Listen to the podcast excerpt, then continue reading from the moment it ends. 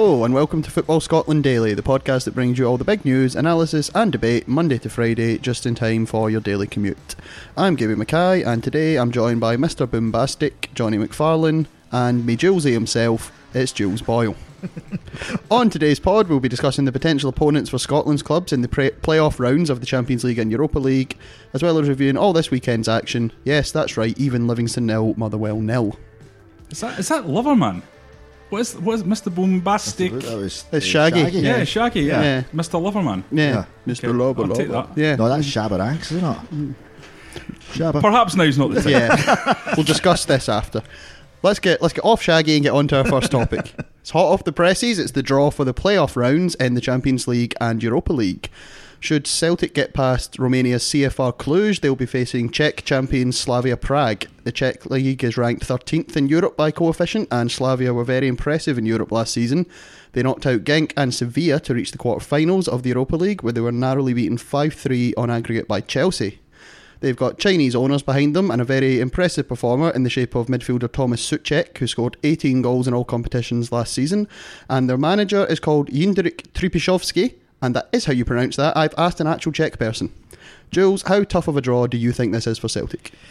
Um, it's not the easiest of draws, is it? I think the I think everyone was kind of looking not to get um, young boys or or this lot, and we got obviously the, the, that's who's has turned up. It's not as you say. There's Chinese money in it. They've done well. They've, I mean, they're straight into that round where they are. Um, and you look at what they did last year in Europe. Um, it was it was some some tough games. They had the Seville game. Um, you know, six five on aggregate. I mean, that was through. I mean, obviously there's there's goals there, but they do that, and then to get the, the Chelsea game. I remember watching um, those Chelsea games as well. They were they were fairly tight. Um, it wasn't as if it was kind of they were getting you know a formality to be stepped on or anything like that. So I think Celtic kind of got their, their their work out for them. Um, whether they get through the next round is one thing, but up to that, I think I think if Celtic get through the group stage of Champions League at this point, looking at what they've got, it's going to be a real good result for them. It's not not impossible, um, but it's certainly not a, an, an easy an easy route they've got at all. No, it's going to be a difficult one to get past uh, Slavia Prague. There's no doubt about that. As you say, uh, a team with Chinese money behind it, um, a team that's settled, that's been together a while now. I know they've lost two or three of their, their supposedly better players from that run. Um, this season, however, you do look through um, the ranks of their team, and they do have some top quality players there. I think Celtic are going to have a really tough game against Cluj. Never mind looking ahead to Slavia Prague. So I think it's important for Celtic fans that they concentrate first of all on getting through that tie because they are a very good side, and Celtic will do very well if they get past them. Um, so uh, whatever happens, it will be difficult for Celtic to to get through, and it'll be a great achievement, especially when you consider this is a new Celtic defence, and, and they are going to be tested in these two games. So you're telling me it's possible I've learned to pronounce Jindrik Trpišovský for no reason? I think Celtic will get past Cluj, but I think it's going to be a difficult tie. I wouldn't be surprised to see Celtic get defeated, for example, in Romania. Uh, they might require one of those classic Celtic Park European nights with the disco lights in full flow and the fans uh, up to high do to try and turn it round. But uh, I think Slavia Prague, if they get past that, I think Neil Lennon will be very, very happy indeed. Mm-hmm. Definitely. Uh, Rangers have also learned their opponents for the playoff round of the Europa League. Should they get past Danish side FC Midtjylland, they'll face either Legia Warsaw or Greek side Atromitos. Johnny, do you see Rangers getting through against Midtjylland? And if they do, just how difficult do you think a trip to Poland or Greece would be? I think it'll be difficult to get past Midtjylland. It's quite similar to Celtic in a way. Um, everything that I've read about Midtjylland is they're very, very good when it comes to set pieces, and they're going to cause Rangers a lot of problems on that front. We've already seen from the first game of the season that set pieces possibly aren't Rangers' uh, strong point. Uh, Katic, Nikola Katic is uh, good at heading the ball and will be key, I think, in in, in that kind of uh, tactical uh, issue that they might have. Um, but uh, I do think that they'll have enough to get through. Rangers have built up a decent amount of European experience last season. Uh, they know how to handle these two-legged affairs, and I think they'll get through. Legia Warsaw will be a difficult tie. Um, I don't know a lot about Atromitos other than you know they're a small side based out of Athens, ten thousand seater stadium, but they did well last season and have come on a game uh, over the last couple of years. Um, I fully expect it to be Legia Warsaw from what I've seen um, that will get through in that one, and, and I think Rangers have got a, a better than even chance of getting through those two games, but anything that they do do will be a bonus because these are really really tough ties. They're uh, you know on the it's, it's very very much dancing on the end of a razor. Could go either way. Yeah, I totally agree with that. I think I think they're um, again, as you said, similar to Celtic games. There's no formalities here. I think you know Rangers very possibly could qualify and get through these things, but at the same time they could get rattled out either level um, because these are these are decent sides they're coming up against, um, and it could be it could go either way. It's very difficult, Gaby, for us because we don't watch a lot of these teams. These are not household names. I mean, if you asked me about Juventus or, or, or, Chelsea, I can give you a, a, reasonably good analysis of what these teams are like. Um, so what I did was I went onto Transfermarkt and had a look at their overall values. Now, Transfermarkt is notorious for uh, the Scottish football values, but this might be quite useful in terms of just giving you a sense of the budgets of the teams or the value of the teams. Um, Rangers is 32 million. Uh, Legia Warsaw is 27.45, so not a lot of difference there in mm-hmm. terms of how they're valued. Uh, Atromitos, uh, though, 10 million. So you'd have to fancy Rangers to be big favourites if they were to go through. Um, from Celtic's point of view, going up against Slavia Prague, they're 60 million, their squad's valued at. And anyone who's looked at their values knows that that's really underpowered in terms of how much Celtic uh, squad are worth. But Slavia Prague, 40 million. Uh, and if you look at the teams that Celtic could face if they were to lose to Cluj and drop down into the Europa League, that is FC Sheriff um, of, um, I think, Moldova. They're 10 million, and AEK of Sweden, who are about 13 million. Um, so if they go through to the, if they go out and go to the Europa League, I think they've got a very, very good chance of going into the group stage there. Um, so Celtic, I think, have have got a good situation. Um, Rangers, of course, it's going to be a lot bit more difficult because if they get put out by Midtjylland, they're just out. Absolutely. Um, it'll be two tough games for both teams, but I think for Rangers and Celtic fans, Warsaw and Prague are pretty good away trips if you can get those. um, so we've finally got we've got Aberdeen who will be facing AEK Larnaca or Belgian side Ghent, which is not Genk. They're different places. A Belgian person had to tell me that. What do we reckon to that one? Again, with the caveat that we don't have a huge amount uh, of knowledge about certainly Larnaca. Well, again, Larnaca, 8 million, they're valued at their squad, but Ghent are valued at 77 million. To put that into context, Aberdeen, 10.6 million. Ghent have got a huge budget. They've been able to attract Mikael Lustig often on wages, I think, that, that, that blew Celtic's offer out the water. So uh, that is going to be an enormously difficult task for Aberdeen. But you know what? I think they can get past Rijeka. They've beaten Rijeka in the past and you never know in a two-legged affair. And if Aberdeen were to get to the Europa League group stages, that would be an absolutely incredible achievement. It's going to be enormously difficult. Um, Ghent just looked, to me massively overpowered against those potential four teams that they could play. Um, but if they get there, uh, they'll have done a great job. And of course, Derek McInnes might have to do that without Scott McKenna after today's news that he's put in a transfer request. So yeah, I was just actually going to ask Jules about that. Um, we've heard he's put in a transfer request, and apparently Aberdeen have rejected that request. So they're going to have an unhappy player on their hands. We know how player power generally works these days. If he goes, just how big of a loss would he be to Aberdeen? I think it'd be a massive loss. I think the fact that they're rejecting the request says all. They don't want to lose him. Um, he, he's, he's, a key player for them. I think, it, especially you know, are, are, they going to be bring anyone in to replace him? Uh, what they get from what they're going to do with that? Um, get someone bedded in. They're not going to whatever they get for him. They're not going to get someone of his caliber to replace him. It's just not it's not going to be how it works, and you can see why they don't want to lose him. Um, refusing a transfer request isn't technically the best way to hold on to a player. Obviously, they can technically hold on to him, but if he's unhappy, is he going to be the same player that he was? Is he going to be doing that sort of thing? It's a tricky one for them. It's more something you'd try and you would think they would, they would probably are trying to keep him sweet, but then rejecting the request. I think. I, I don't think Aberdeen are concerned about losing Scott McKenna. I think they're concerned about losing him for less than what they value him. Yeah. At. Are you uh-huh. surprised that he's put in a transfer request? Obviously, I guess trying to force a move, but he, you know, from the outside, you, you didn't really think of him as being that kind of player who would necessarily try and force a move. So, are you surprised he's put that in, Johnny? Not really, because I think money talks in football nowadays. You've got a player who's been the subject of two bids from the championship. We know about the ridiculous level of money that's on show down there now. I know it's the Premier League but we've just seen Harry Maguire go for 80 million pounds to Manchester United. That is how crazy the money is down there. And Scott McKenna, I don't know what he's on at Aberdeen. You know, maybe uh, three, four thousand max. Um, you go down to QPR, you go down to Nottingham Forest. They're not huge clubs, but they're they're they're mid-level English clubs. He's probably looking at tre- trebling, quadrupling, times in it by five. That's life-changing amounts Easily. of money. So if you're a, a footballer and it's your career and it's your family's livelihood at stake, and you've got the potential to make a move that you want to make at a financial deal that will completely change your life, then it's small beer to annoy Aberdeen fans or the Aberdeen management team to try and get that and agitate for that move. I mean, we've seen Paul Pogba do it to Manchester United. Um, so eh, we shouldn't be surprised to see someone doing it here in Scotland, and that applies to Rangers, Celtic, Aberdeen, Hearts, whoever.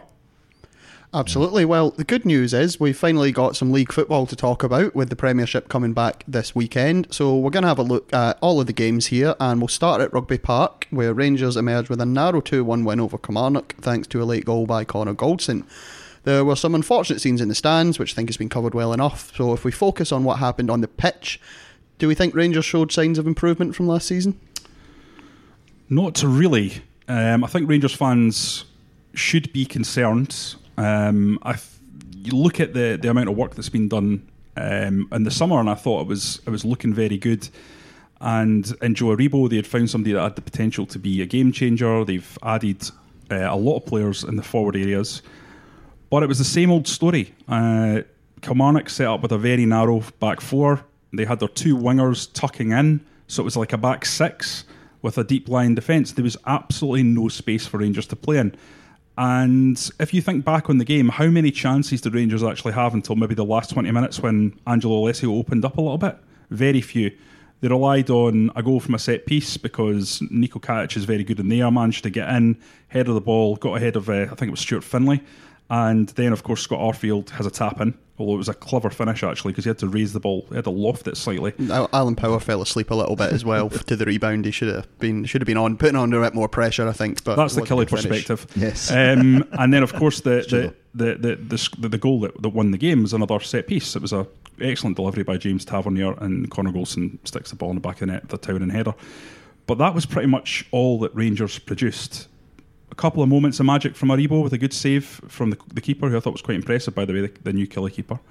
Um, but again, it's it's Rangers struggling against that low block. Rangers looking uninventive. Rangers midfield looking a little bit square, a little bit stagnant, not getting in between the lines. I know there wasn't a lot of space uh, for them to play in, but I just think that they're going to have to go and shell out some more money on players who can make the difference in these type scenarios. All you have to do is look across the river at Celtic and who they have at number 10. Tom Rogic, Callum McGregor, Ryan Christie all three of those guys would walk into Rangers team every single week. That's the quality they have, decisive quality, and that's you know that's going to be the difference come May unless Rangers add some of that. Um, Jules, on the other side of the coin, did you think that perhaps the hysteria over Angelo Alessio's appointment and the uh, Europa League exit to Connah's Quay Nomads, do you think yesterday showed that maybe there hasn't been that big of a drop off from Steve Clarke? You know, as Johnny says, they played a very similar way, similar first 11, without obviously the depth that there was there last season. Yeah, absolutely. Um, um, I, I, I didn't, I didn't see a lot of the, the European games that they, they played in because I was on holiday myself. Um, so I just saw highlights. A, lo- a lot of the European Well, games. I think there was how I'm many was nice, there? there was Gabe, how many was there? There were two. I was trying to be nice. So, but yeah, um, um, what, what, what I saw yesterday, I thought was quite should be quite um, heartening for heart, for uh, Kilmarnock fans. Rangers, as Johnny said, they do seem to struggle with unlocking and I'm using the, the low block, but they do seem to struggle with that. But uh, Alessio had them set up perfectly. They looked organised. They looked up for it. Um, I think Se- was, second half, they actually were quite expressive, and Yeah. they came out and they. Mhm. th- th- I thought uh, Greg Taylor was absolutely sensational. It's very rare that you see a left back driving the entire team forward. James Tavernier occasionally does it for Rangers, but he was absolutely outstanding. And uh, Steven Gerrard and Killie fans won't thank me for this, but if Steven Gerrard's looking for a left back, he could do a lot worse than look at Greg Taylor. I think you'd. I think he's certainly a better left back than Andy Halliday, and on yesterday's evidence, certainly Borna Barisic. But before we sell Greg Taylor to Rangers, we'll move on to Moving on swiftly. yeah, to the previous day where we saw Celtic get their title defence underway with an absolute monstering of St Johnstone. Uh, a man we've all tipped for big things this season, Ryan Christie, scored a hat trick with two fantastic left footed pings and, it must be said, one goalkeeping howler. Just how big a statement was this, Jules, and how ominous do you think this looks for the rest of the league? I think that was exactly what it was. It was a statement. They were they were going out to make a statement. Um, obviously, it's Flag Day. There's been a lot of talk. They've had new players in. They've, as John said, there's new defenders. Um, there's a lot of talk about Rangers getting in these players. There's you know there's, there's you know going for nine in a row or, or they're not. There was all this hype up before it. I think it was important for Celtic to come out and have a statement of intent, put a marker down, and say no everything's fine here. This is what we're doing, and we're going ahead. Obviously, no disrespect to St Johnstone, it's not the hardest game they're ever going to get at Celtic Park. But saying that, putting seven past anyone is not not an easy thing, no matter who it is. Do you know what I mean? And they came out and they were just relentless. It was absolutely like you could tell how much they were enjoying it without taking the rip out of it. But they were just like every direction coming. From, every player seems to be hungry and fired up. The the movement was amazing. They were just it was constant, constant, constant and it was just kind of you were watching thinking right okay this is a team that are that are very focused on what they're doing. They're very up for it.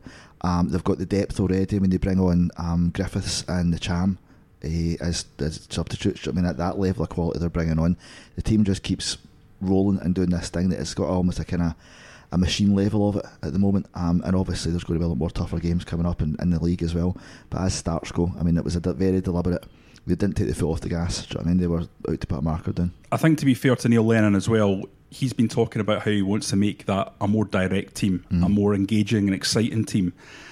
And you're actually starting to see that now. I know there was a lot of people on uh, social media platforms who see these pronouncements by Lennon um, detailing that as evidence that he's an anachronism.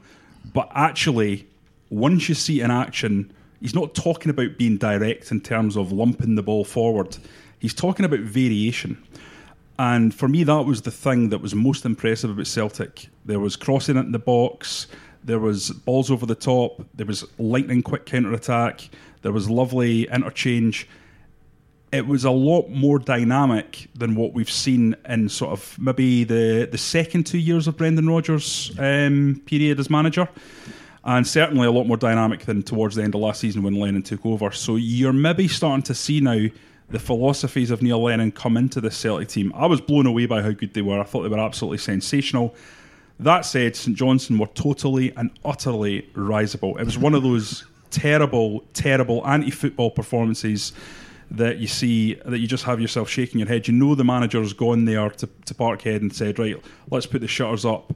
Um, and when it doesn't work in that first 20 minute spell, if they don't weather that storm, it's an old cliche, but it's true then the floodgates open. And uh, I thought Zander Clark had an extremely poor game, to be fair, as well. Not only did he make the mistake um, for the second Ryan Christie goal, I thought there was a couple of the other ones where he didn't exactly cover himself in glory. Odsonne Edouard's goal when he went round them so easily.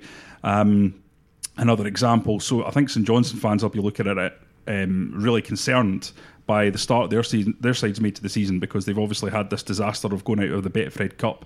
Um, to boot. So, uh, but Celtic very impressive. Okay, so we'll move on to Aberdeen v Hearts, which was a match-up between a Derek McInnes team and Craig Levein's Jambos, so was predictably drab. Oh, actually, no, hold on. I'm just getting word. It was a belter of a 3 2. Johnny, was this the game of the weekend? Certainly looked to be from the highlights. Um, obviously, it was. Uh, I watched the Celtic game and the, the Rangers game in their entire in entirety, um, covering the games. But um, from watching on a Sportscene last night, it looked like it was an absolute humdinger. And actually, both are good teams, you know. Uh, I think especially Aberdeen, their new signings look very impressive. You saw Hedges, who came up with the winner, looked impressive, I think, throughout, throughout the game. A wonderful bulleted strike, one of those ones that you just could watch over and over again. He hit the ball so hard, it literally it was going to rip through the net. And because it was late in the game, and uh, Aberdeen had turned it around with like five minutes to go from 2 1 down to 3 2. Um, obviously, it was uh, incredible scenes at, at Pittodrie, the fans going mad. And I think Aberdeen are going to have a pretty good season uh, this year. So I think that that um, that's a certainty. I think they'll be third. Hearts, I think, were a little bit unlucky in that their 17 year old left back, Aaron Hickey, showed his inexperience, booked twice, neither tackle particularly bad. But the second one, he just dives in on the edge of the box, totally unnecessary to do it, and it leaves his team a bit short. And from that free kick, Aberdeen equalise. They get a penalty. So it's it's the worst possible moment, and I can understand why Craig Levein was talking about it being a bit of a gut punch at the end because five ten minutes to go. I can't remember the exact moment of the sending off. a, a player gets sent off, the subsequent uh, free kick is a goal, and then Aberdeen get the, the crucial winner with with uh, minutes remaining. So it was a tough one to take, but I think um, Hearts showed by grabbing two goals and coming back from behind. Um, they're going to have a bit about, about them again this season. And Steven Naismith obviously came on at half time, completely changed the game, looked like he was right back bang on it where he left off, and, and, and just underlined what we've been saying in this podcast for some time is that he's going to be a major player for Hearts this season. Okay, Ross County we'll move on to next. Their return to the Premiership brought a 3 0 win over Hamilton and Dingwall, which leaves them second in the table after this weekend's action. So the second force, Ross County, as things stand. so, do we think this is a sign that County will be a lot better than we expect this season, or is it perhaps an omen that Brian Rice's more open and adventurous style might not be the way forward for the Accies? I'll just throw that out to the room. I know Johnny's a big fan of Brian Rice. Well, I had uh, I had that Hamilton on my uh, accumulator which I immediately regretted because um, Chris, who's often on the podcast, said to me, "Oh, Ross County are going to are going to take Hamilton apart, no problem." And I said, "No, no, no, it's going to be it's going to be Hamilton. They're, they're going to go up there and sort them out." Because I wasn't impressed by Ross County um, whenever I saw them last season. I didn't see them an awful lot, but when I saw them, I thought they, they looked very direct, and I thought they would struggle when they came up, but they.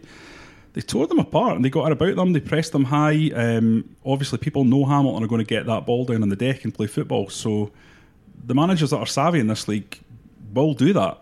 And uh, they looked very fit. And of course, in Billy McKay, they've got a player that can hit the back of the net. Jules, you. I mean, last season we saw Hamilton. They played at home to Rangers. They were quite open and they got battered. They played Kilmarnock. They were quite open and they got battered. They also won some games. Um, so, do you think that the way Rice wants to play, do you think that will sort of see them winning more games and maybe getting a few more bad defeats, or do you think that maybe for a team of Hamilton's level with Hamilton's budget and Hamilton's players, it's just not really the way to play? Um, far be it from me to tell a professional manager um, how to play and how to do his job, but obviously that, that is our jobs to do that, is it? um, yeah, I think more the latter. To be honest, it's it's that kind of thing where if you've got a particular style of team, the way you play, especially if it's generally kind of the same, you know, regularly of that of that style, other managers suss out. Other managers know what to do, and they can see you come. They can prepare for it, and they can they can set up their team to counteract it. And Hatman, unfortunately, are a team that's very very easy to predict, and a lot of the time. And I think you're going to get, especially the better teams that can do it. Have got the players to, to deal with it. Um, you might have other teams that kind of can't, you know, they know what to do and they can't actually put it into action.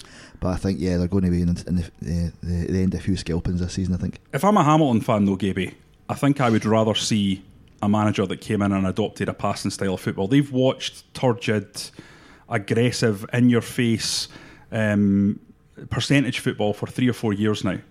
And if I'm a Hamilton fan and I know that I'm a yo yo club, I'd probably rather gamble on that and try to see something that's a bit more entertaining every week in the knowledge that we might go down rather than have to keep just watching that that that style of football because that just wears you down. And you got a sense of that towards the end of uh, the previous manager's regime there that all was not well amongst the fans and a change was required. So I do understand why Hamilton fans uh, would rather have that, and potentially that might that might come back to bite them in the bum. Yeah, I think it is kind of it is murder watching that kind of football. But I think if you then get relegated as a result of it, um, there is that thing of well, at least we are playing some sort of you know thing, and some people will see that. But I think a lot of other folk, you know, you'd rather you'd rather win, you'd rather not lose, you'd rather not get relegated a lot of the time. I think personally, I mean, of that kind of thing, and I think if you get put down in the grubber, shall we say, um, you know, you'd be looking at we're going well. At least we played well. We've done this sort of stuff. We mm. came out and at them. Doesn't mean anything if you've been if you're down in the, the, the second flight of football. Do you know what I mean? Um, it's a tough one. It's not, it's not easy for Hamilton fans. Do you know what I mean? But I think you're definitely right. The last few seasons, you can see how discontented they were what they were watching. Um, to that's an understatement to be honest, actually. But at the same time, they weren't getting relegated. You know the, I mean? the, one thing about Ross County that's going to be massively interesting to see going forward is this experiment of having two managers. How, how is this going to play out? because I was always of the opinion that essentially it's almost certain that one of these guys is going to get moved upstairs or moved to another position in the club. It's just inevitable because you need to have a boss. There needs to be one person that's in charge. That's what you would normally think. I mean, they didn't think that in ancient Rome, but that was three. Wow, Johnny just re- Johnny's just reinforcing the capitalist hegemony of the world there by saying we all need a boss, and I disagree. Anyway, And showing off his classicist background. I have to be honest, I haven't actually seen the next game we're going to talk about or the highlights, which was Hibs 1 0 win over St Mirren. I was in London th- at the weekend, so I was busy shouting park life at people while this game was going on. I wish that was a joke. I'm looking at the stats here. We've got both teams with five shots on target. St Mirren had nine shots off target to Hibs eight, and the winner from Scott Allan was about the 85th minute. So, Johnny, was this a tense and tight affair? It certainly didn't look that way. Um, Hibs had two stone wall- penalties, both handball turned down, both certain penalties. Um, they had a goal disallowed for God knows what reason. It's, it was absolutely ridiculous that it was it was chalked off. Um, uh, Florian Kamberi uh, sticking the ball in when he was clearly onside, and the person who took the shot um, that, that he picked up the rebound from, he was offside. He was onside as well. So it was, and I'm not talking about just onside. I'm talking about yards onside.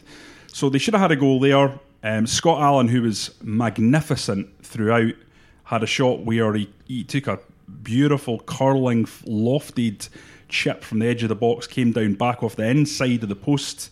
Uh, everyone on the ground, I think, would have thought that was in. So on another day, it could have been five 0 Jim, uh, sorry, Jim Goodwin after the game talked about how glad he was that the players that he brought in followed the tactical plan, got were dogged, stuck in, and he said because Hibs are a really good side and they're going to take four or five off quite a few teams this uh, this season, and I'm glad sort of my team wasn't one of them. That's a, I'm paraphrasing obviously, but that was the, the sentiment. So so yeah, you look at the stats and you think it would have been a close game, and St Mirren did really well, and they did do well. They were dogged, but uh, Hibs were certainly from the, the highlights were, were, were dominant.